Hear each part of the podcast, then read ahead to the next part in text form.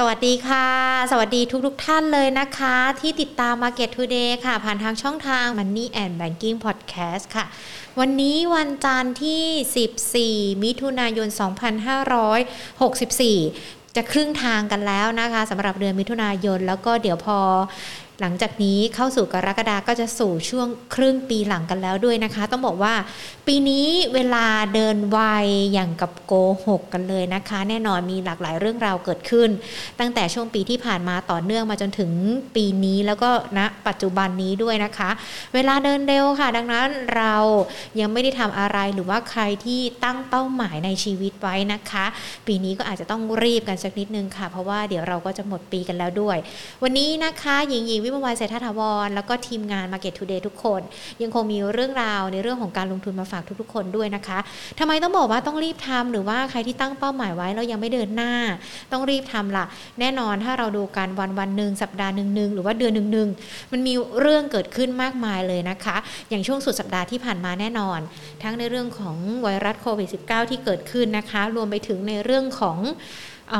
วัคซีนกันด้วย แล้วก็ที่สำคัญในเรื่องของการลงทะเบียนคนละครึ่งต่างๆเนี่ยเกิดขึ้นมากมายเลยเป็นข่าวที่ทำให้เราต้องเปลี่ยนแปลงตลอดเวลาด้วยนะคะ แต่ว่าอย่างไรก็แล้วแต่สถานการณ์ไวรัสโควิด -19 ที่วันนี้ยังมีผู้ติดเชื้อ 3,355 รายนะคะ ก็ยังคงเป็นกำลังใจให้กับ คุณหมอแพทย์พยาบาล แล้วก็คนไทยทุกๆ คนเลยนะคะ ให้ร่วมกันฝ่าวิกฤตครั้งนี้ไปได้ เช่นเดียวกันนะคะ เช่นเดียวกับกลุ่มทูค่ะ ที่ต้องบอกว่ากลุ่มทูพร้อมยืนเคียงบ่าเคียงไหลคนไทยนะคะ ให้ก้าวผ่านไวรัสโควิด -19 นี้ไปได้ด้วยกัน ทั้งคนไทยทั้งประเทศไทยเลยที่กลุ่มทูเนี่ยก็พร้อมที่จะให้การสนับสนุนแล้วก็ให้กำลังใจอย่างสม่ำเสมอ แล้วก็ให้กำลังใจด้วยดีมาตลอดนะคะ แน่นอนเราอยากจะก้าวผ่านวิกฤตนี้ไปได้ด้วยกัน เชื่อว่าบุคคลที่อยู่ตามพื้นที่ต่างๆ จังหวัด แล้วก็ทำงานอยู่ในกรุงเทพมหานคร หลายๆคนไม่ได้กลับบ้านเป็นปีๆแล้วนะ ความหวังกันว่าปลายปีนี้จะเข้าปีใหม่ก็น่าจะกลับบ้านกันได้แล้ว อันนี้ก็ยังเป็นความหวังอยู่นะคะ และแน่นอนหนึ่งในความหวังของเราก็คือในเรื่องของวัคซีน ที่ต้องบอกว่าใครที่ลงทั้งหมอพร้อม ลงผ่านค่ายโทรศัพท์มือถือ ลงผ่านไทยร่วมใจ สุดสัปดาห์ที่ผ่านมาอาจจะเกิดความกังวลความสงสัยว่าวัคซีนไปไหน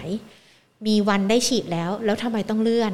ตอนนี้นะคะทางด้านของกรุงเทพมหานคร กระทรวงสาธารณสุขรวมไปถึงสบคสามหน่วยงานนี้เมื่อตรงช่วงเช้าที่ผ่านมาเขามีการพูดคุยกันมีการประชุมกันแล้วนะคะ แล้วก็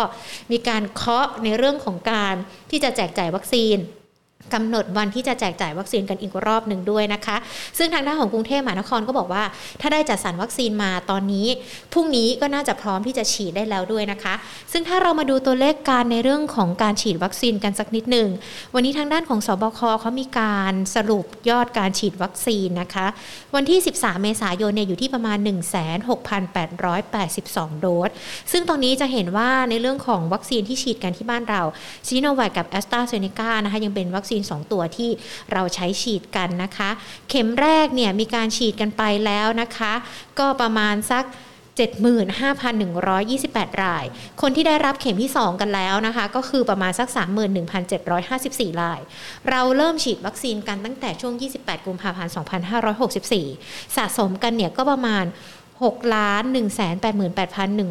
2 4 โดสนะอะที่มาสักครู่นี่หญิงพูดคำว่ารายนี่ขออภัยนะคะจำนวนหน่วยวัดก็คือโดสนะคะที่เราพูดคุยกัน ส่วนวัคซีนที่หาได้ทั้งหมดตอนนี้ประมาณสัก 7 ล้านกว่าโดสค่ะะเดี๋ยวติดตามกันว่าในส่วนของวัคซีนจะเป็นอย่างไรกันบ้างนะคะ เพราะว่า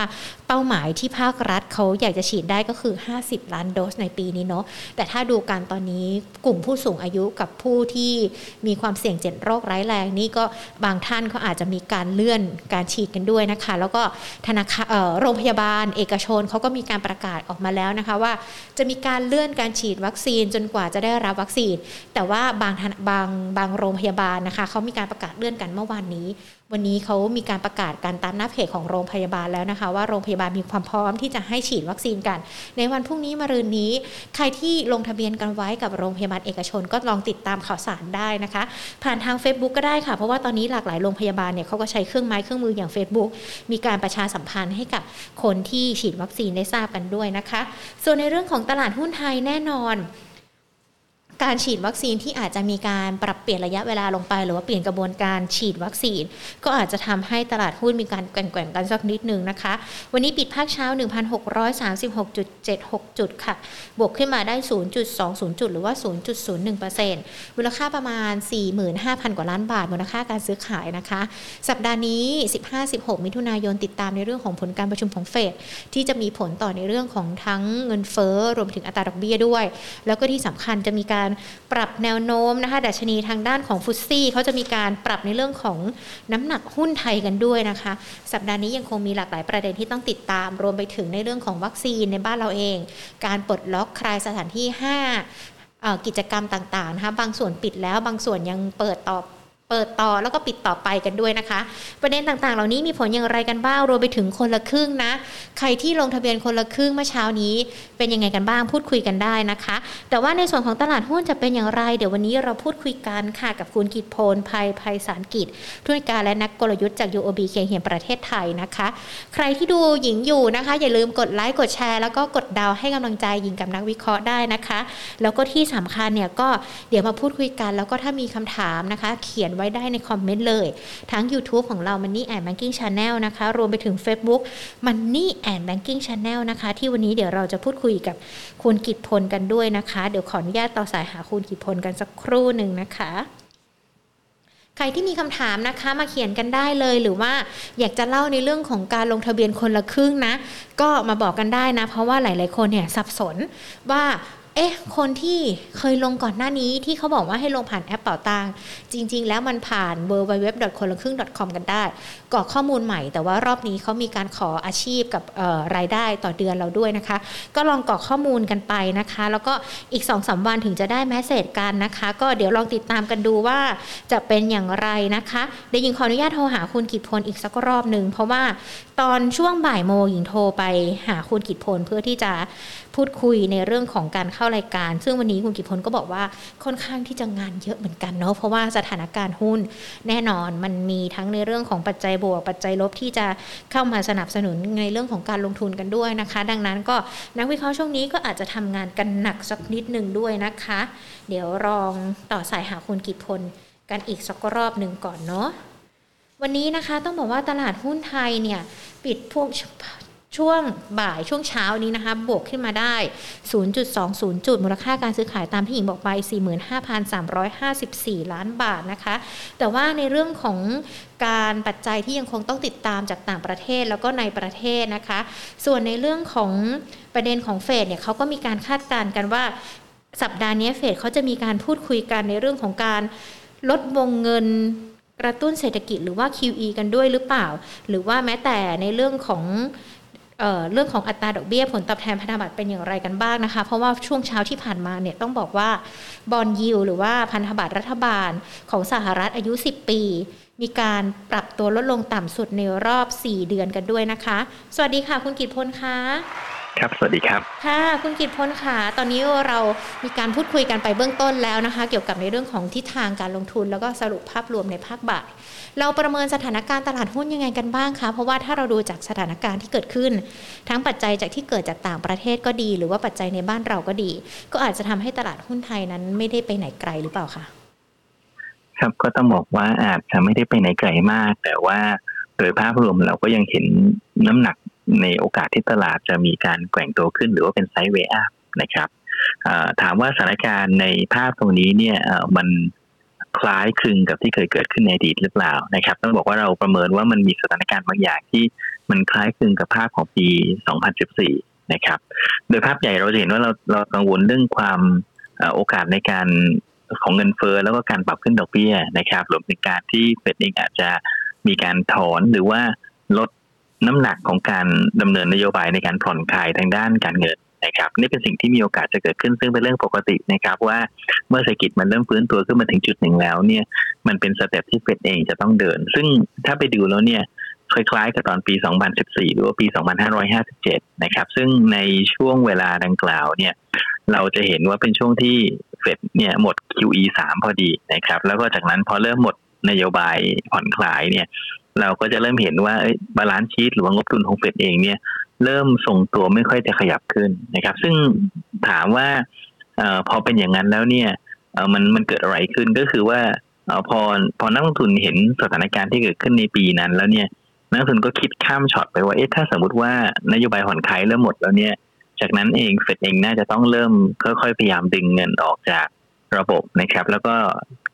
ต่อเนื่องไปถึงการขึ้นดอกเบี้ยซึ่งน่าจะใช้เวลาอีกระยะหนึ่ง แต่ว่าพอมันเริ่มเดินหน้านับหนึ่งนะครับสิ่งที่เกิดขึ้นก็แปลว่าถ้าอย่างนั้นเนี่ยถ้ามองไปไกลหน่อยก็แปลว่า เราน่าจะเริ่มเห็นค่อยๆเห็นคนปรับพอร์ตแล้วว่าถ้ามีการลด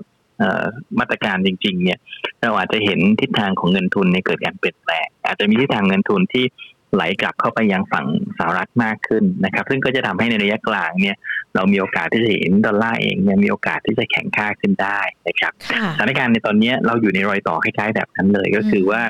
เออเราเห็นแล้วว่าโอเคจากนี้ไปเฟดเองคงเริ่มการต้องบอกว่าอาจจะยังไม่ถึงกับการชักเงินออกจากระบบ แต่ว่าการส่งสัญญาณลดสภาพคล่องลดการซื้อพันธบัตรเป็นสิ่งที่เกิดขึ้นได้นั่นแปลว่าจากนี้ไป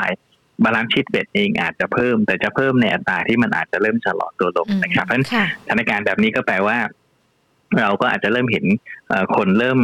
เริ่มเตรียมตัวแล้วว่าเอ๊ะถ้าอย่างนั้นเนี่ยเงินเงินปันโฟจะไหลออกหรือเปล่านะครับ หรือว่าจะเป็นยังไงบ้าง เพราะฉะนั้นจากนี้ไปเนี่ย ภาพของปันโฟโอกาสที่จะไหลเข้าตลาดเกิดใหม่ emerging market หรือเอเชียหนักๆ เหมือนเดิมเนี่ยน่าจะไม่เกิดขึ้นแล้ว กลับกันมันอาจจะเริ่มมีโอกาสไหลออกได้ซ้ำไปนะครับ เพราะฉะนั้นก็จะเป็นจุดที่ ที่ที่ต้องระวัง แต่ทีนี้ถามว่าภาพของการฟื้นตัวของเศรษฐกิจของตัวเลขเอ่อ GDP นะครับ รวมทั้งเศรษฐกิจโลกโดยรวม ซึ่งน่าจะเห็น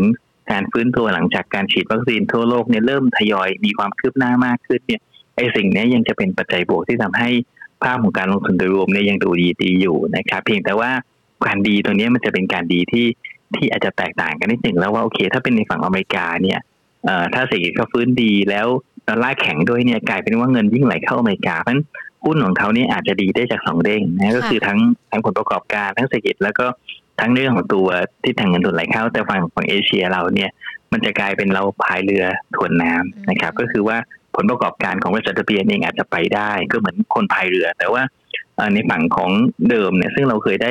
อันนี้ส่งเหมือนกับว่าพายเรือตามน้ำเนี่ย หุ้นมันก็จะดีไปหมดเนี่ย จากนี้ไปอาจจะเริ่มกลายเป็น มีพายเรือถ่วน้ำแล้วก็แปลว่าอาจจะต้องดูเป็นรายตัวมากขึ้น จะต้องเลือกมากขึ้นว่าตัวไหนที่มีความสามารถในการที่จะสามารถทวนกระแสน้ำในช่วงเวลานี้ได้ครับ แต่ว่าโดยภาพรวมการลงทุนยังเป็นบวก ถ้าไปดูปี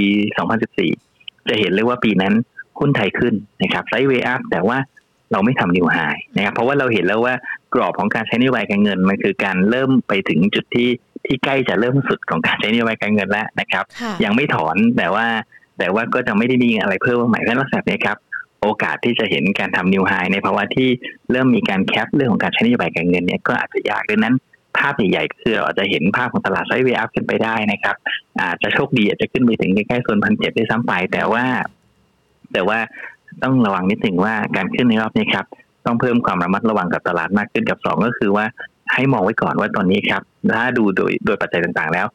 น่าจะยังไม่ได้ทำดีมาหายครับ ค่ะ ถ้าดูกันในเรื่องของทิศทางจากต่างประเทศเนี่ยแน่นอนเราดูในเรื่องของเฟดรวมไปถึงวัคซีนกันด้วยที่เขามีการฉีดต่างๆกัน แต่พอย้อนเข้ามาดูที่บ้านเราล่ะคะคุณกิตพลขา ความหวังแน่นอนตอนนี้หลาย ๆ คนก็เพ่งกันไป ความหวังในเรื่องของวัคซีนที่จะมีการฉีดกันด้วยนะคะ แต่ดูจากสถานการณ์แล้วการเลื่อนการฉีดวัคซีนบ้างหล่ะการประกาศขยับขยายระยะเวลาในการฉีดวัคซีน อันนี้มันมีผลมากน้อยแค่ไหนกับตลาดหุ้นไหมคะ ครับผมคิดว่ามีผลในเชิงของความมั่นใจของนักลงทุนบ้าง แต่ว่าไม่ได้เปลี่ยนแปลงภาพใหญ่นะครับ เพราะว่าสิ่งที่นักลงทุนมองตอนนี้ก็คือโอเค เราอาจจะเห็นวัคซีนมาช้าทำให้อัตราการฉีดของเราเนี่ย มันอาจจะชะลอไปในช่วงหนึ่งถึงสองสัปดาห์ข้างหน้านะครับ แต่ว่าในภาพใหญ่ก็คือว่ายังไงก็แล้วแต่เรายังมีกรอบของการส่งมอบวัคซีนของแอสตราเซเนกานะครับ ในช่วงนี้จนถึงปลายปี ซึ่งอย่างน้อยๆที่สุดเนี่ย ขี้เหร่ยังไงก็แล้วแต่เราควรจะมีวัคซีนจนถึงสิ้นปีได้ประมาณ 63 ล้านโดส และรวมทั้งการที่เราสั่งซื้อมาเพิ่มเติม ซึ่งน่าจะขึ้นไปใกล้ๆ 100 ล้านโดสที่เป็นเป้าหมายของรัฐบาลได้นะครับนั่นก็แปลว่าถ้าในภาพอย่างเงี้ยเราเห็นแล้วว่าศักยภาพของเราในการฉีดถ้ามีของนะครับเราทำได้สูงสุดนะวันที่ไม่กี่วันที่ผ่านมาเนี่ยสี่แสนเจ็ด นะครับ แต่ว่าวันที่ไม่มีของเนี่ยก็ได้สักสองแสนเพราะฉะนั้นเราก็จะเห็นว่าเฮ้ยมันก็ไม่ได้ขี้เหร่นะคือ ถ้าเราลองหารจำนวนจำนวนเป้าหมายของภาครัฐว่าเอ๊ะจากนี้ไปจนกระทั่งสิ้นปีเนี่ย ถ้าเราจะฉีดให้มันได้หนึ่งร้อยล้านโดสเนี่ย หรือห้าสิบล้านคนโดยประมาณเนี่ย เราจะต้องทำได้ในระดับประมาณสักสี่แสนหนึ่งไปปลายนะครับ ต่อวัน เพราะฉะนั้นก็แปลว่าเฮ้ยถ้าอย่างเงี้ยเราเห็นแล้วแหละศักยภาพของเราถ้าบู๊จริง ๆเนี่ย ดีไม่ดีห้าแสนหรือมากกว่านั้นน่าจะทำได้นะครับ เพียงแต่ว่าขอให้มีของเท่านั้นเองดังนั้น ผมคิดว่าเป้าหมายตรงนี้ท้าทายแต่ดูมีความเป็นไปได้นะครับ ช่วงนี้เราอาจจะช้าบ้างแต่ว่าพอมีวัคซีนถัดไปช่วงถัดไปแล้วเนี่ย เราก็น่าจะเห็นการกลับมาฉีดในระดับที่มากกว่า4ี่แสนคนต่อวันไปได้ครับดังนั้นตลาดเองจะหลับตาข้างหนึ่งครับกับผลประกอบการไตรมาสสองเพราะรู้อยู่แล้วว่าต่อให้ฉีดตัวนี้ผลที่มีต่อไตรมาสสองมันไม่ได้ช่วยเท่าไหร่ แต่ว่าพอไปถึงไตรมาสสามนะครับ ถ้ามีในบางพื้นที่อย่างเช่นภูเก็ตที่ฉีดได้พอสมควรเนี่ย โอกาสที่จะเปิด sandbox เปิดให้คนเดินทางเข้ามาได้นะครับแล้วก็กักกันพื้นที่เอาไว้ในบางพื้นที่เนี่ยให้มันปลอดภัยกับพื้นที่อื่น แล้วก็เหมือนกับเป็นการ test ระบบดูว่าเอ๊ะถ้ามีคนมาจริง ๆ เราจะทำยังไง แล้วถ้าคนที่มาเนี่ยหลุดลอดตาข่ายมาได้ ปรากฏว่ามีเชื้อมาด้วย แล้วมาเกิดการระบาดในภูเก็ตเนี่ยเราจะรับมือสถานการณ์นั้นยังไง ก็เหมือนกับมีภูเก็ตเป็นเป็น จุดทดลองนะครับ ก็ผมคิดว่าตัวนี้ในภาพรวมเนี่ยเอ่อภาพของเครื่องปีหลังนะครับ น่าจะมีสัญญาณที่ดีขึ้น แต่ว่าตรงนี้ยังไม่ได้อยากให้ไปไปพึ่งพิงหรือไปคาดหวังมากในกับหุ้นที่จะมีต่างชาติเป็นทางเข้ามานะครับ ผมอยากให้คาดหวังกับหุ้นในกลุ่มที่คนไทยเนี่ยกลับมาใช้ชีวิตที่เป็นปกติสุขมากกว่า คือตอนนี้หลายคนเลยที่ไม่ไปห้างไม่ไปซื้อของไม่ไปทำอะไรนะครับ แต่ว่าเอ่อถ้าเราได้รับวัคซีนมากขึ้น หรือหลายคนพอได้ฉีดเข็มที่หนึ่งไปสักประมาณเอ่อ หนึ่งเดือนแล้วเนี่ยคราวนี้ความมั่นใจจะเริ่มมาแล้วนะครับ หลายคนจะเริ่มกล้าไปใช้ชีวิตมากขึ้นนะครับต่อไปคนก็จะเริ่มไปลงหนังนะครับ หรือไปทำกิจกรรมอื่นมากขึ้น เพราะเพราะฉะนั้นอยากให้ไปมองกลุ่มที่เกี่ยวกับทางด้านของตัวภาพที่เรียกว่าเป็นกำลังซื้อในประเทศที่มันจะกลับคืนมานะครับ ในหลาย ๆ ธุรกิจซึ่งมันอาจจะอั้นไปนาน เช่นพวกหุ้นของพวกห้างสรรพสินค้านะครับ ที่ช่วงที่ผ่านมา ธุรกิจมันเงียบไปเลย แต่ว่าต่อไปเนี่ยพอหลายคนเองอยากที่ไปเที่ยวไม่ได้นะมีกำลังมีเงินอยากจะจับจ่ายสุดท้ายก็ไปจบที่ห้างเนี่ยในกลุ่มพวกนี้ครับมันจะมี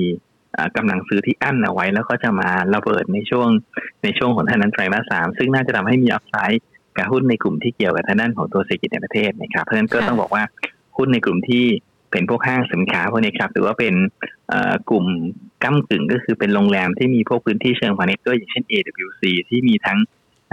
สำนักงานมีทั้งโรงแรมมีทั้งพื้นที่เชิงพาณิชย์เนี่ยพวกนี้โดยรวมๆ ถานการณ์ในการฟื้นตัวจะมีทิศทางที่ดีกว่าหุ้นในกลุ่มที่เป็นโรงแรมเพียวๆนะครับถ้าหุ้นที่เกี่ยวข้องกับทั้งห้างสรรพสินค้า หรือว่าหุ้นที่เกี่ยวข้องกับในเรื่องของโรงแรม ถ้าเราเข้าไปทยอยเก็บตอนนี้ได้ แต่ว่าก็คือรอถือจังหวะที่จะมีการปรับตัวดีขึ้นในช่วงไตรมาสสามแบบนี้หรือเปล่าใช่ครับ ก็คือต้องบอกว่าก็ต้องต้องบอกว่าต้องทำใจนิดนึงว่าโอเคสถานการณ์ที่มันจะดีจริงในกลุ่มพวกนี้มันคือหลังมันคือไตรมาสสามเป็นอย่างเร็วเลยนะครับ ซึ่งต้องบอกว่าดีที่สุดแล้วเนี่ย ก็ยังไม่ใช่กำไรนะครับ ก็คือเราเห็นแล้วว่าขาดทุนเนี่ยรายไตรมาสน่าจะเกิดขึ้นต่อเนื่อง และดีไม่ดีจนถึงไตรมาสสี่ก็ยังขาดทุนเองแต่ว่าสิ่งที่เราคาดหวังก็คือว่า การที่กำลังซื้อมันเริ่มกลับมาด้วยการที่คนเองมีความมั่นใจมากขึ้น มันจะทำให้ระดับของการขาดทุนที่เกิดขึ้นในช่วงไตรมาสสามไตรมาสสี่เนี่ยมันน่าที่จะเริ่มลดน้อยลง จากการที่คนกล้าที่จะเริ่มไปใช้บริการมากขึ้นครับเพราะฉะนั้นลักษณะแบบนี้ก็ต้องบอกว่าก็ต้องบอกว่าก็ต้องเป็นการทยอยซื้อนะครับ แต่ว่าจะไม่ใช่การเร่งหรือการโหมเพราะว่าอย่าลืมนะครับว่า ถึงแม้ว่าเราจะเจอระลอกสามแล้วณขณะนี้เนี่ยสัญญาณหลาย ๆ อย่างกำลังบอกแล้วว่าตัวเลขระลอกสามน่าจะพีคแล้วในระยะสั้น แต่ไม่ได้บอกว่าจะไม่เกิดระลอกสี่นะครับ เราเห็นในอังกฤษที่เจอมาหลายระลอกแล้ว แต่ว่าภายในช่วงหนึ่งสัปดาห์ที่ผ่านมาเนี่ย จากประมาณแถวสองพันก็ขึ้นมาเป็นแปดพันคนต่อวันถ้าอีกนะครับ เพราะฉะนั้นแปลว่าลักษณะแบบนี้ถึงแม้ว่าเราจะฉีดวัคซีนกันแล้ว แต่ว่าถ้ามันเป็นวัคซีนที่กันตายแต่ไม่กันติดเนี่ยก็แปลว่าโอกาสที่เราจะเผชิญระลอกสี่ ในช่วงไม่กี่เดือนข้างหน้านี้เป็นสิ่งที่เกิดขึ้นได้นะครับ แต่ว่าระลอกสี่ถ้ามันจะเกิดขึ้นจริงเราก็เชื่อว่าในภาวะที่มาหรือจังหวัดที่คนเริ่มมีวัคซีนแล้วเนี่ยเราอาจจะเห็นการเพิ่มขึ้นจำนวนผู้ติดเชื้อ แต่ว่าการตายน่าจะคุมได้นะครับ แล้วก็ไม่น่าจะเกิดระดับที่ที่มันรุนแรงเหมือนกับที่เกิดขึ้นในเว็บที่สามถ้าเป็นอย่างนั้นจริงก็จะเป็นสัญญาณที่ที่ยืนยันครับว่าเอ้เราน่าจะคอนโทรล สถานการณ์ของโลกได้แล้วนะครับค่ะ ถ้าเป็นหุ้นที่เกี่ยวข้องกับโรงแรมเนี่ยก็น่าจะต้องก้ากึ่งกันสักนิดนึงคือมีในเรื่องของบริษัทมีลูกหรือว่าแม้แต่ทำกิจการอื่นกันด้วยนะคะ มีคุณผู้ชมสอบถามมาน่าจะเป็นหุ้นที่เกี่ยวข้องกับทางด้านของโรงแรมกันด้วยอย่างมิ้นกับเอราวันนี่มองยังไงหรอคะครับมิ้นกับเอราวันเนี่ยจะค่อนข้างเราจะเห็นว่าเป็นคนที่เนื่องจากว่ามีการก่อหนี้ก็น่าจะมากในช่วงที่ผ่านมานะครับ ซึ่งจริงๆเราต้องบอกว่าวิธีคิดเขาไม่ผิดนะครับ เขาไปซื้อธุรกิจโรงแรมอย่างเช่นบินไปซื้อในต่างประเทศเนี่ยใช้หนี้สินต่อทุนที่ก็น่าสูง ซึ่งต้องบอกว่าเขาก็คิดมารอบครอบระดับหนึ่งแล้วว่าเออซื้อโรงแรมต่างประเทศเอาแคสโซของโรงแรมนั้นไปจ่ายคืนหนี้ซึ่งทำได้แล้วก็หลายคนก็คงไม่คิดนะครับ ว่าโอเค ธุรกิจโรงแรมเนี่ยต่อให้จะแย่นะครับเอ่อก็ occupancy rate เนี่ยมันอาจจะตกลงไปบ้าง เช่นจากร้อยเปอร์เซ็นที่ที่เคยมี กำลังมีคนมาเที่ยวอยู่เนี่ยหายไปเหลือสักประมาณหกสิบเปอร์เซ็นนี่ก็คือแย่แล้วนะครับ ซึ่งซึ่งผมเชื่อว่า projection ของเขาก็น่าจะมีการเผื่อไอ้เรื่องพวกนี้ไปแล้ว แต่ปรากฏว่าถึงเวลาจริงๆเนี่ยกลายเป็นว่าเราเจอศัตรูที่ทำให้ occupancy เหลือศูนย์ได้เลยนะครับ เพราะมันเกิดการเคลื่อนย้ายของคนได้น้อยมาก ดังนั้นต้องบอกว่าตัวนี้ครับ มันก็จะมีความเปราะบางมากกว่ามากกว่าคนอื่น ซึ่งเราก็เห็นว่าอย่างมิ้นเองก็จะพยายาม ดีเลเวลเลสนะครับโดยการที่ไอ้โรงแรมบางโรงแรมที่ไม่มั่นใจจริง ๆ ก็ยอมขายออกไปบางส่วนนะครับ คืออย่างน้อยสุดลดภาระที่มันจะเกิดนั่นแปลว่าจากนี้ไปเนี่ยสถานการณ์ของตัวมิ้นเองยังน่าจะต้องบอกว่ายังมีหนี้สินต่อทุนที่ดูสูงอยู่ แต่ว่าน่าจะมีความยืดหยุ่นในการที่จะรับมือกับการระบาด หรือว่าความยืดเยื้อของโรคมากขึ้นนะครับ แต่เราเห็นว่าในลักษณะแบบนี้ทั้งมิ้นทั้งเอราวัน เออมันก็จะดูเหนื่อยกว่าคนอื่น แต่เราเห็นว่ารอบที่ผ่านมาเซนเทลกลายเป็นคนที่ฟื้นขึ้นมาดีมากที่สุดคนหนึ่งนะครับ เหตุผลก็เพราะว่ามีหนี้สินที่ค่อนข้างจะน้อยมาก แล้วก็เบสการเติบโตเนี่ยสองปีที่ผ่านมา มีการปิดซ่อมโรงแรมบางโรงที่เป็นขนาดใหญ่มากๆในกลุ่มไปสองโรงได้ที่ใหญ่ ๆ นะครับ แล้วก็ทำให้ภาพของการหายไปของรายได้ส่วนหนึ่งเนี่ยแต่พอไปเทียบกับเบสเดิมซึ่งมันโดนผลกระทบอยู่แล้วเนี่ยมันเลยดูไม่เยอะเท่าไหร่กลับกัน มีโอกาสที่เห็นการฟื้นตัวของผลประกอบการด้วย แล้วก็การที่มันมีหนี้สินทุนต่ำมากๆนี่ก็แปลว่าสถานการณ์ตัวนี้ต่อให้แย่ต่อให้ขาดทุน แต่ความเสี่ยงในการเพิ่มทุนอยู่ระดับที่ต่ำกว่าคนอื่นมากเนี่ย เราจะเห็นเลยว่าช่วงที่ผ่านมาตลาดให้น้ำหนักมากๆครับ กับคนที่มีหนี้สินต่อทุนต่ำก็คือคิดเผื่อสถานการณ์ที่เลวร้ายไว้ก่อนเลย ดังนั้นภาพตัวนี้จะออกเป็นสองกรณีนะครับ ก็คือหนึ่งถ้าการฉีดวัคซีนล่าช้านะครับไอ้กลุ่มที่มีหนี้สินต่อทุนมากๆพวกนี้ อย่างมิ้นอย่างเอราวันจะยังเหนื่อย แต่สมมุติว่าถึงจุดหนึ่งอีกสองสาเดือนข้างหน้า เราเห็นการฉีดระดับสี่ห้าแสนต่อวันไปเรื่อยๆเนี่ย ถึงตรงนั้นทุกคนจะไม่จะไม่เลือกคนที่ปลอดภัยแล้วนะครับ ทุกคนจะไม่มองเซนเทลไม่มองแล้วจะไปมองคนที่มีหนี้สูง แต่คิดว่าหนี้มันไม่เกิดปัญหา หรือสามารถจะเห็นสถานการณ์เศรษฐกิจที่ดีขึ้นแล้วทำให้คืนหนี้มาได้เนี่ยเพราะกลุ่มที่มีหนี้สูงเนี่ย เวลามันเทินจริงๆในขาขึ้นเนี่ย มันจะได้ผลตอบแทนที่สูงกว่านะครับดังนั้นตรงนี้ถ้าวัคซีนมาได้ตามเป้าจริงผมคิดว่าอีกสองเดือนข้างหน้าทั้งมินทั้งเอราวันแล้วก็หุ้นอื่นๆในกลุ่มท่องเที่ยวเนี่ยจะเริ่มเคลื่อนไหวได้ดีขึ้นครับ อันนี้ก็ต้องวัดใจกันนะคะ ว่าวัคซีนจะมาเมื่อไหร่หรือว่าแม้แต่ในเรื่องของการเร่งฉีดจะเป็นยังไงกันบ้าง เพราะว่ามันจะมีผลยังไม่ฟันธงเท่าไหร่ เราก็เลยมองว่าถ้าอย่างเงี้ยเอาคนที่มัน flexible มากหน่อยก็คือคนที่เป็น AWC เพราะว่ามันมี exposure ของโรงแรมของอาคารสำนักงาน แล้วก็พื้นที่ในเชิงพาณิชย์นะครับขณะเดียวกันเข้าตลาดมาเฮงมากเลยก็คือเข้ามาในปี 19 ก่อนโควิด ไม่กี่เดือน ดังนั้นสถานการณ์ตรงนี้เลยทำให้เอ่อต้องบอกว่ามีเงินสดมีกระสุนในมือเยอะมากนะครับเพราะฉะนั้นแปลว่าหนึ่งต่อให้จะมีผลขาดทุน แต่ว่ามันไม่มากถึงขนาดที่จะทำให้บริษัทต้องเพิ่มทุนกับสองก็คือ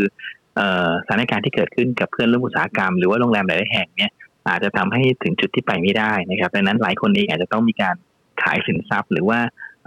หาคนมาสนับสนุนทางการเงิน ซึ่งก็จะเป็นโอกาสในการเติบโตของ AWC ครับ ซึ่ง AWC ถ้าดูราคาปัจจุบันประมาณ 5 บาท 10 สตางค์อันนี้ก็ถือว่ายังเป็นราคาที่เหมาะสมใช่ไหมคะ คุณกิพลใช่ครับ ใช่ครับ ราคาเหมาะสมพื้นฐานที่เราให้ไว้ก็อยู่ที่ 6 บาทนะครับ เราก็มองว่าภาพตัวนี้ครับ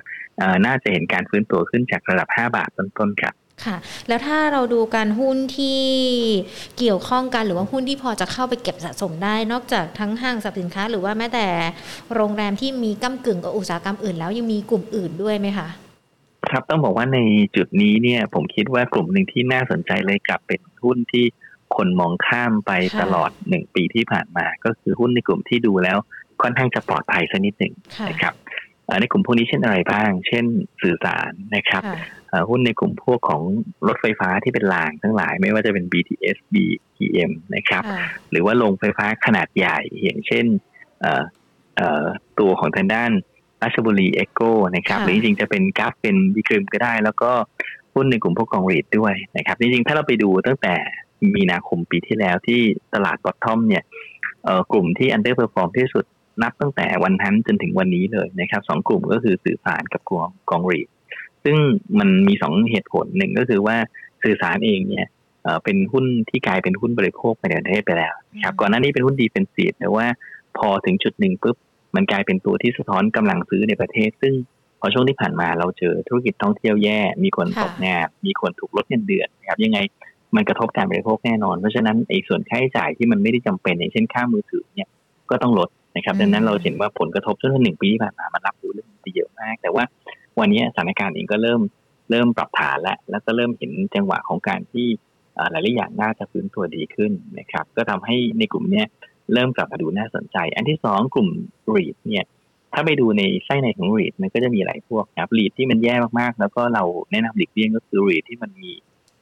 สินทรัพย์ที่มัน backup อยู่เนี่ยเป็นพวกโรงแรม เหตุผลก็คือเวลาเราไปซื้อกอง REIT ที่เป็นพวกโรงแรมเนี่ย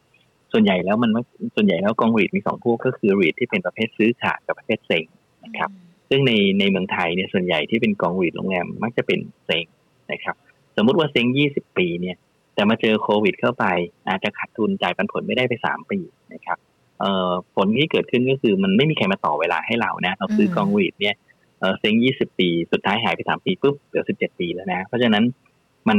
พอถึงเวลาปุ๊บไอ้ระยะเวลาที่จะได้รับผลตอบแทนมันหายไป แล้วมันไม่กลับมาชดเชยที่ด้วยดังนั้นแปลว่าเราทำแบบนี้ครับ เราก็มองว่า REIT ที่เป็น REIT โรงแรมเลยไม่ได้น่าสนใจ แต่ว่า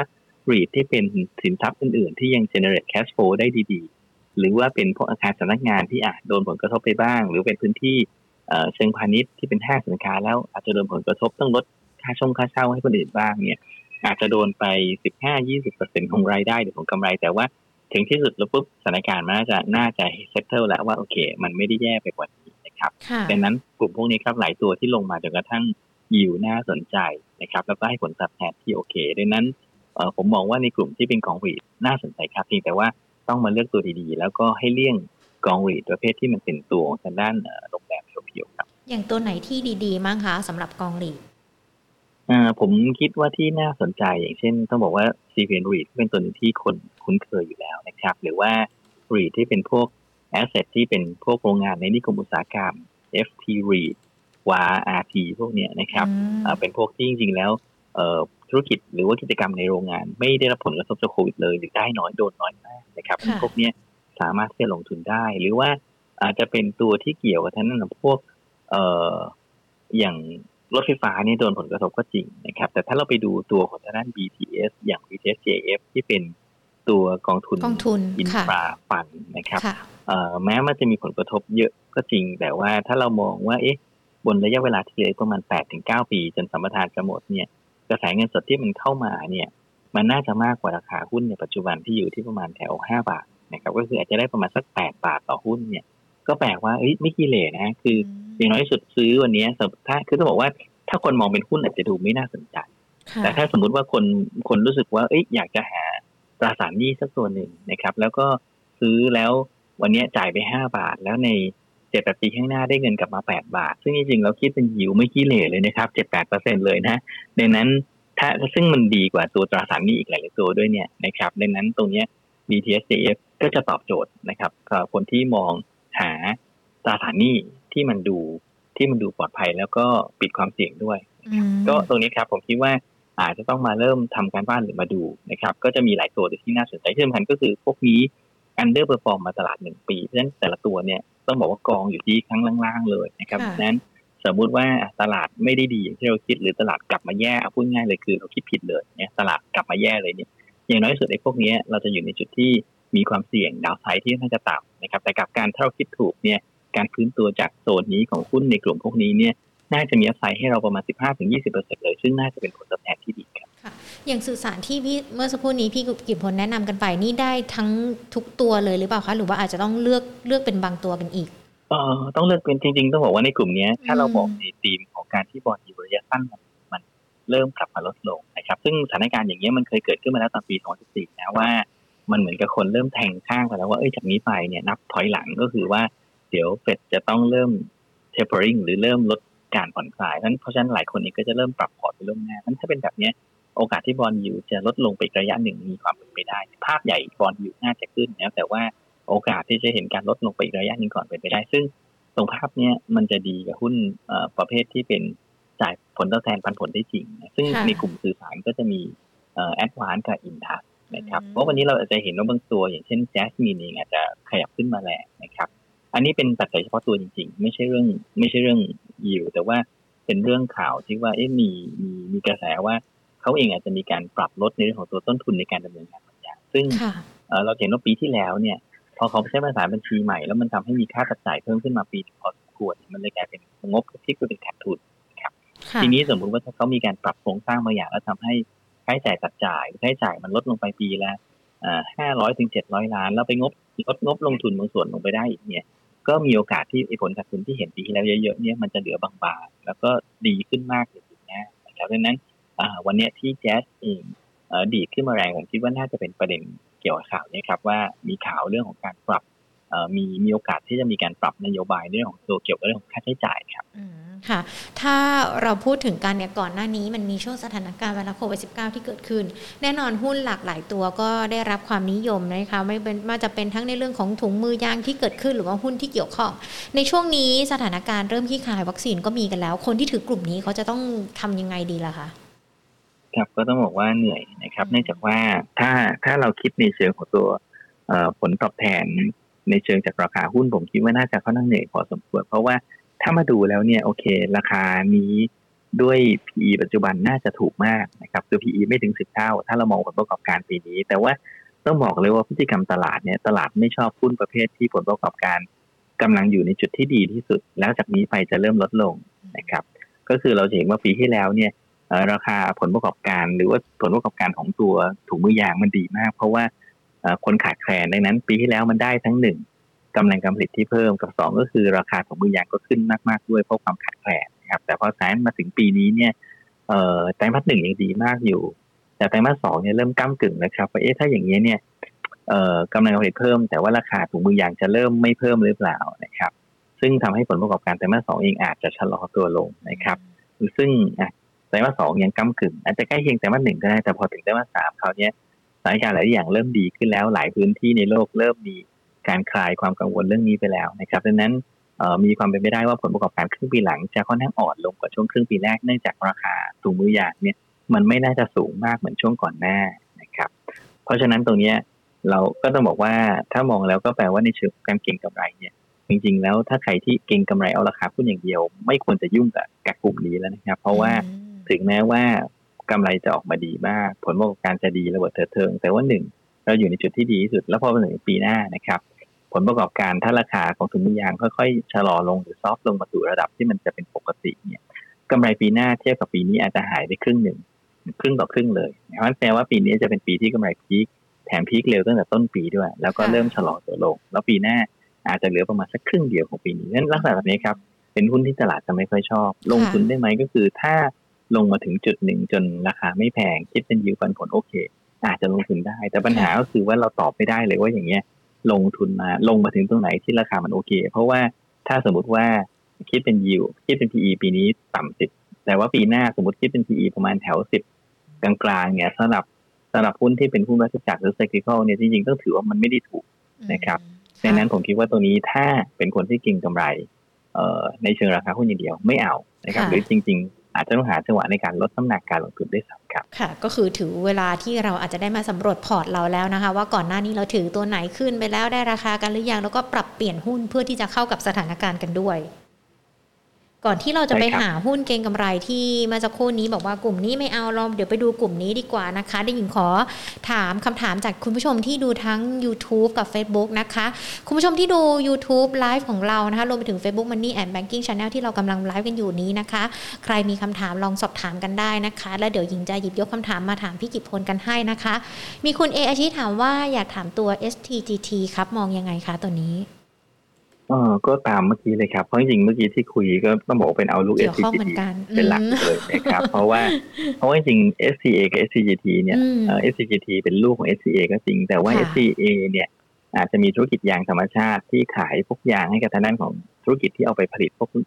ยางรถยนต์นะครับ ก็แต่ว่าต้องบอกว่ามาจิ้นของธุรกิจนี้เทียบกันแล้วมันน้อยกว่าถุงมือยางเขาแน่จะมากเพราะฉะนั้นแปลว่า โดยภาพใหญ่เอาลูกของเขาก็จะล้อกันไปกับ SCPT นะครับดังนั้นก็ต้องบอกว่าภาพนี้ครับทั้งสองตัวนี้ผมคิดว่าอยู่ในจุดที่เรียกว่าไม่ไม่ได้หน้าเบสในทางขึ้นทั้งคู่เลยครับ ค่ะ คุณผู้ชมนะคะ คุณ KTP 28เขาอยากถามเกี่ยวข้องกับกลุ่มรับเหมาค่ะ กลุ่มนี้พี่กุดพลมองยังไงคะ โดยเฉพาะ ITD กับ CK ค่ะ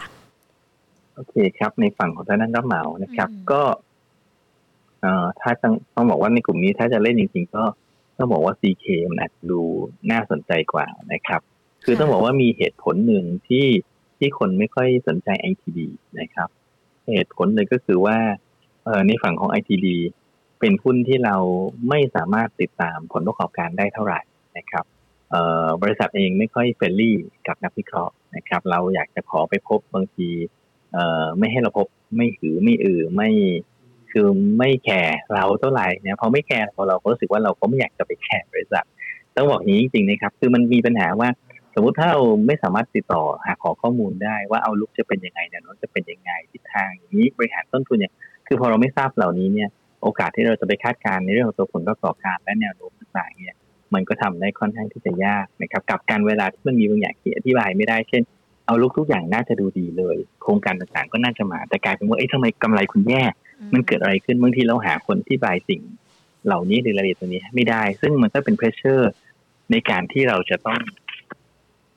จะต้องไปคุยทางด้านของตัวนักลงทุนต่อนะครับ ดังนั้น อันเนี้ยจะเห็นว่าทำไมนักวิเคราะห์ไม่ค่อย ไม่ค่อยวิเคราะห์ ITD นะก็ทางนี้ถ้าใครจะลงทุน ITD ก็ต้องบอกว่าเก่งกำไรได้ครับ แต่ดูแลตัวเองเลยนะครับ ไม่ต้องไปไม่ต้องไปถามนักวิเคราะห์เพราะนักวิเคราะห์จะไม่ได้รู้อะไรมากกว่านักลงทุนเลยนะครับ แต่ถ้าถาม CK ถามเซ็ก นักวิเคราะห์ยังพอจะให้มุมมองให้เอาลุกได้ว่าโอเค ในไตรมาสถัดไปด้วยทิศทางหลายๆอย่างด้วยโครงการที่จะเข้ามาเออแนวโน้มกำไรน่าจะดีขึ้นหรือแย่ลงอย่างน้อยยังจะเรียกว่าเอ่อภาพมันอาจจะไม่ได้ชัดเหมือนอุตสาหกรรมอื่น แต่อย่างน้อยสุดมันจะพอมีเขาลางบางอย่างบ้าง แต่ถ้าเป็น ITD นี่คือเอ่อนักวิเคราะห์กับผู้ลงทุนถือว่าเท่าเทียมกันมากเลยครับ ค่ะก็ถือว่าเป็นคำแนะนำเนาะให้กันไปแล้วนะคะ ว่าควรจะถือแบบไหนหรือว่ามันเกิดจากสาเหตุอะไรที่ก็คือว่าถ้าเล่น ITD ไม่ต้องถามนักวิเคราะห์ครับ ก็คือ fundamental เลยดูแล้วโอเค เทคนิคใช่ราคาไปตั้ง stop loss ได้เอาไม่ว่ากัน แต่ว่าถ้าจะมุมมองในมุมพื้นฐานประกอบด้วยก็บอกว่า CK กับ STEC จะดูน่าสนใจกว่าเพียงแต่ว่าจะเห็นว่าราคาหุ้นเอ่อ STEC ช่วงสั้นเนี่ย มัน underperform กว่า CK มาระยะหนึ่งนะครับเป็นเพราะว่าแนวโน้มไตรมาสสองเนี่ยมันมีสถานการณ์โควิด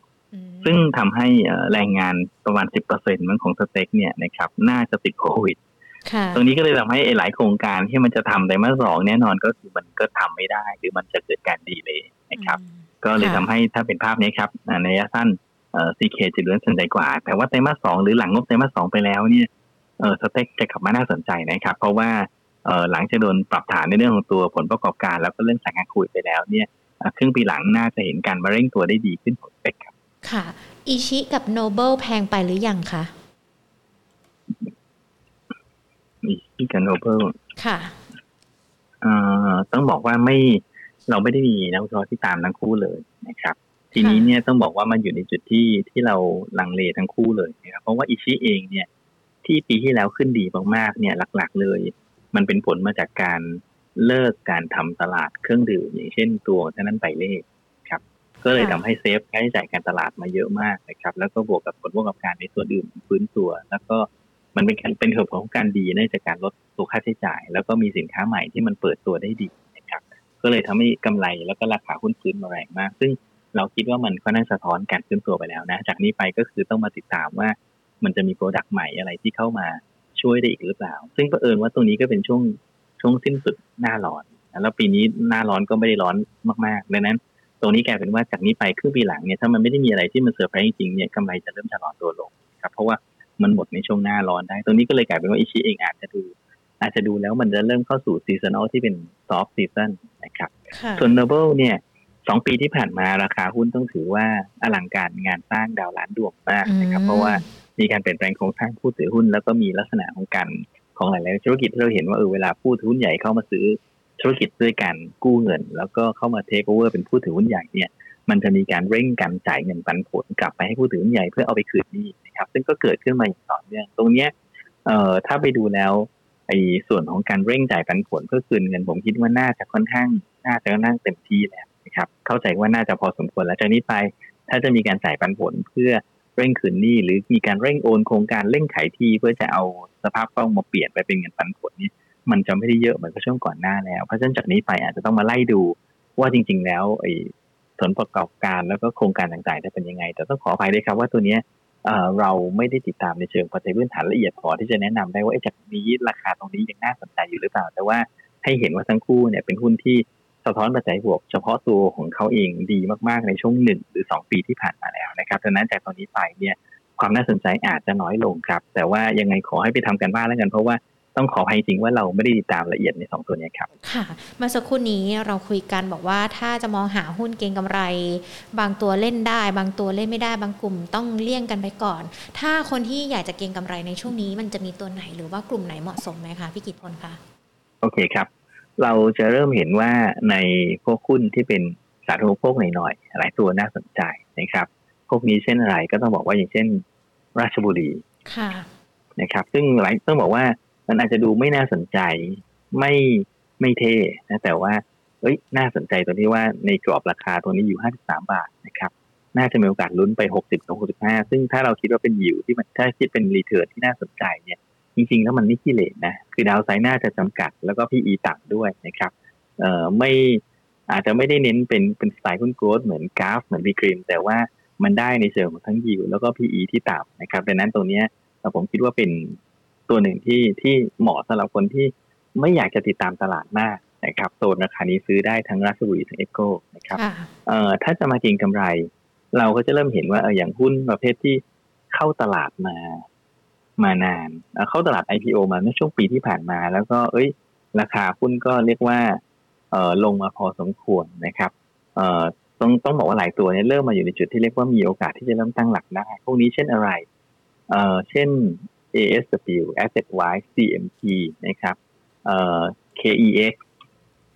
นะครับพวกนี้หลายตัวยังมีความสดมาก แล้วก็ราคาช่วงเข้าตลาด ก็ต้องยอมรับว่าหลายตัวบางทีเข้ามาแพงจริงนะครับหรือว่าถูกกินกำไรไปจนราคาที่มันสูงเกินไปเนี่ย แต่วันนี้หลายตัวถอยกลับมาลงไประดับราคาที่เรียกว่ามีอยู่ในจุดที่มันมีอัพไซด์นะครับ ในกลุ่มพวกนี้น่าสนใจแล้วก็สามารถที่จะเลือกทยอยเก็งกำไรได้นะครับ ผมคิดว่าไอ้กลุ่มให้ไปดูหุ้นที่ IPO เข้ามานะครับ หลายๆตัวยังมีพื้นฐานที่น่าสนใจส่วนหุ้นของส่วนหุ้นอื่นนะครับ อย่างเช่นตัวของตัวของกลุ่มอิเล็กทรอนิกส์เนี่ยอาจจะต้องเอ่อเป็นลักษณะของการทยอยสะสมหรือตั้งรับนิดหนึ่ง เพราะว่าเราจะเห็นว่าสองวันวันนี้กลุ่มอิเล็กทรอนิกส์โดนแรงถ่ายเข้าอะไรมาแรงครับเพราะเป็นกลุ่มที่มัน outperform ตลาดขึ้นมาค่อนข้างเยอะ ในขณะที่จังหวะตลาดตอนนี้ มันเริ่มมีจังหวะของการดึงหุ้นในกลุ่มอื่นที่ยังขึ้นน้อยในช่วงที่ผ่านมา มา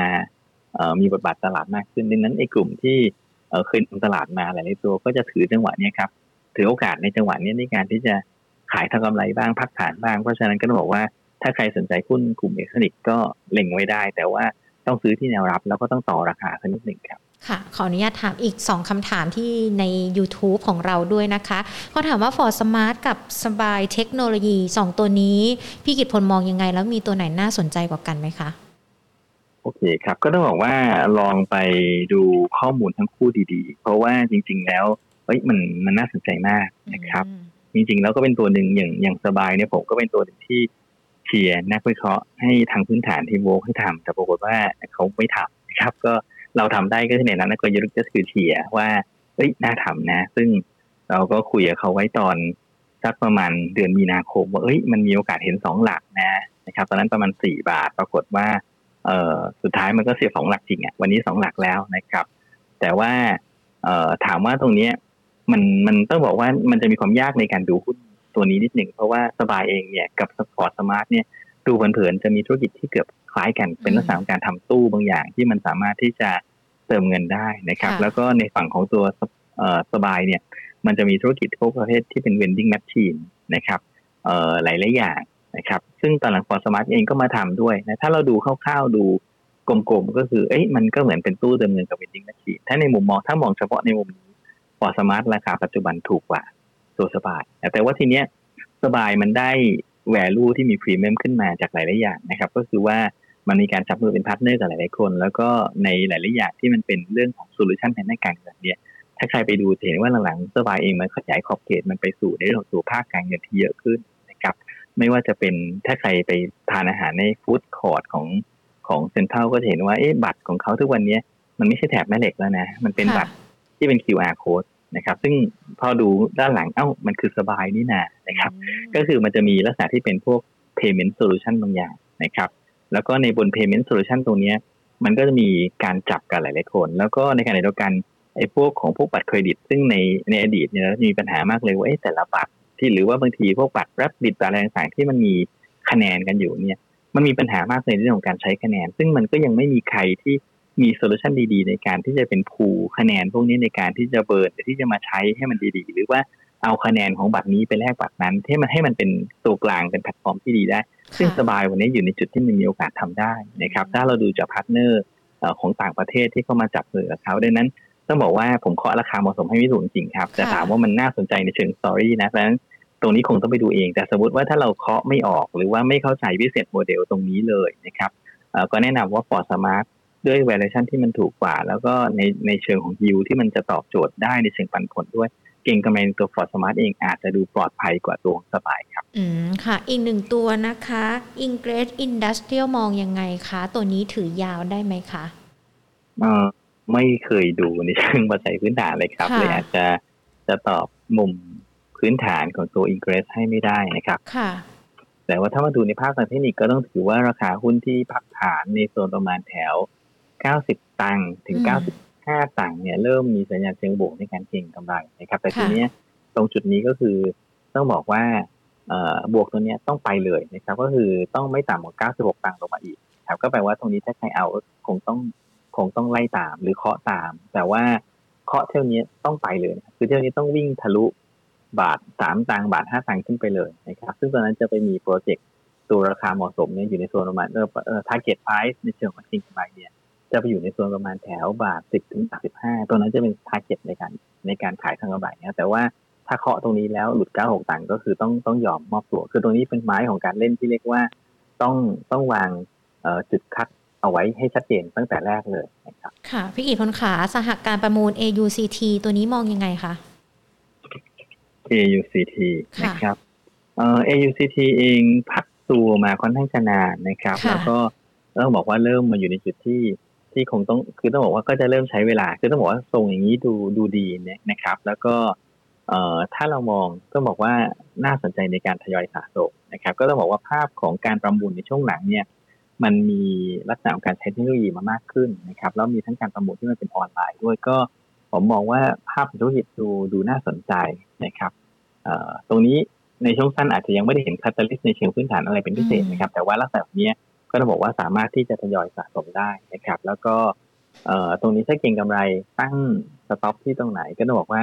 ตรงนี้ไม่ควรจะหลุดแบบสิบบาทสามสิบลงมานะครับ ก็แปลว่าตรงนี้ถ้าเก็งกำไรก็ใช้สิบบาทสามสิบเป็น stop ครับค่ะ ได้เลยค่ะ วันนี้ขอบพระคุณพี่กิตพลมาก ๆ เลยนะคะ ที่ร่วมพูดคุยกันค่ะ สวัสดีค่ะยินดีครับ สวัสดีครับ สวัสดีค่ะอ่าวันนี้ใครได้พูดคุยกับพี่กิตพลตั้งแต่ต้นชั่วโมงมาเนี่ยจะเห็นเลยนะ วันนี้เราได้หุ้นที่ทั้งถือประมาณสักหกเดือน เก็งกำไรก็ได้ หรือว่าหุ้นที่ถูกมองข้ามมา 1 ปี แล้วก็เริ่มที่จะกลับมาฟื้นตัวได้ขึ้นนะคะ ก็สวัสดีทุกท่านที่เพิ่งเข้ามาด้วยนะคะ ทาง Facebook ของเรา 780 ท่านเนาะที่เข้ามาคุยกันแต่ว่ามาดูมาฟังแต่ว่ารอบหน้าถ้าเข้ามาพูดคุย คอมเมนต์ถามคำถามได้นะคะ ส่วนทาง YouTube สวัสดีทุกๆท่านเลยนะคะ คุณจันทนาวีกับคุณโบ๊ทเบเทอร์มีการสอบถามตัว ADVANC กับตัว JAS ถ้าหญิงพูดชื่อผิดขออภัยนะคะแอดวานกับแจ๊สเนี่ยพูดคุยกันมาตั้งแต่ต้นชั่วโมง และสามารถดูย้อนหลังกันได้นะคะ ทั้ง Facebook ของเรา Money and Banking Channel รวมไปถึง YouTube Money and Banking Channel นะคะ หรือว่าจะไปฟังกันต่ออีกรอบหนึ่งก็ได้ ที่ทาง Podcast Money and Banking Podcast ด้วยนะคะ ขอบพระคุณทุก ๆคำถามใน YouTube กันเลยนะคะ ที่สอบถามกันเข้ามาหลายสิบตัวเลย ก็พูดคุยกันแล้วก็พี่กิตพลก็ตอบคำถามให้กับทุก ๆ คนแล้วด้วยนะคะ อย่างไรก็แล้วแต่ช่วงนี้อาจจะต้องระมัดระวังกัน ใครเก่งกำไรก็ต้องระมัดระวังกันเป็นพิเศษกันด้วย ส่วนหุ้นที่เคยปรับตัวดีก่อนหน้านี้อย่างหุ้นที่เกี่ยวข้องกับสถานการณ์ไวรัสโควิด -19 ถุงมือยางอะไรก็แล้วแต่ลองดูนะคะว่าสามารถปรับพอร์ตได้หรือเปล่า หุ้นที่เกี่ยวกับการท่องเที่ยว หรือว่าโรงแรมก็เริ่มที่จะฟื้นตัว แต่ต้องเป็นโรงแรมที่ทำธุรกิจหรือว่ามีอุตสาหกรรมอื่น ๆ พ่วงด้วยนะ อันนี้ก็จะเติบโตขึ้นได้นะคะ ก็มีคำแนะนำกันมา ใครฟังไม่ทันย้ำอีกรอบหนึ่งสามารถฟังย้อนหลังกันได้นะคะ ส่วนคุณผู้ชมท่านใดที่ติดตาม Market Today ของเราค่ะ ขอบพระคุณสำหรับการกดไลค์กดแชร์นะคะ แล้วก็ขอบพระคุณล่วงหน้าเลยสำหรับใครที่กดดาวให้กำลังใจกันด้วย เราจะมาพูดคุยกันเป็นประจำทุก ๆ บ่าย 2 แบบนี้นะคะ เดี๋ยวพรุ่งนี้บ่าย 2 กลับมาเจอกันใหม่ วันนี้สวัสดีค่ะ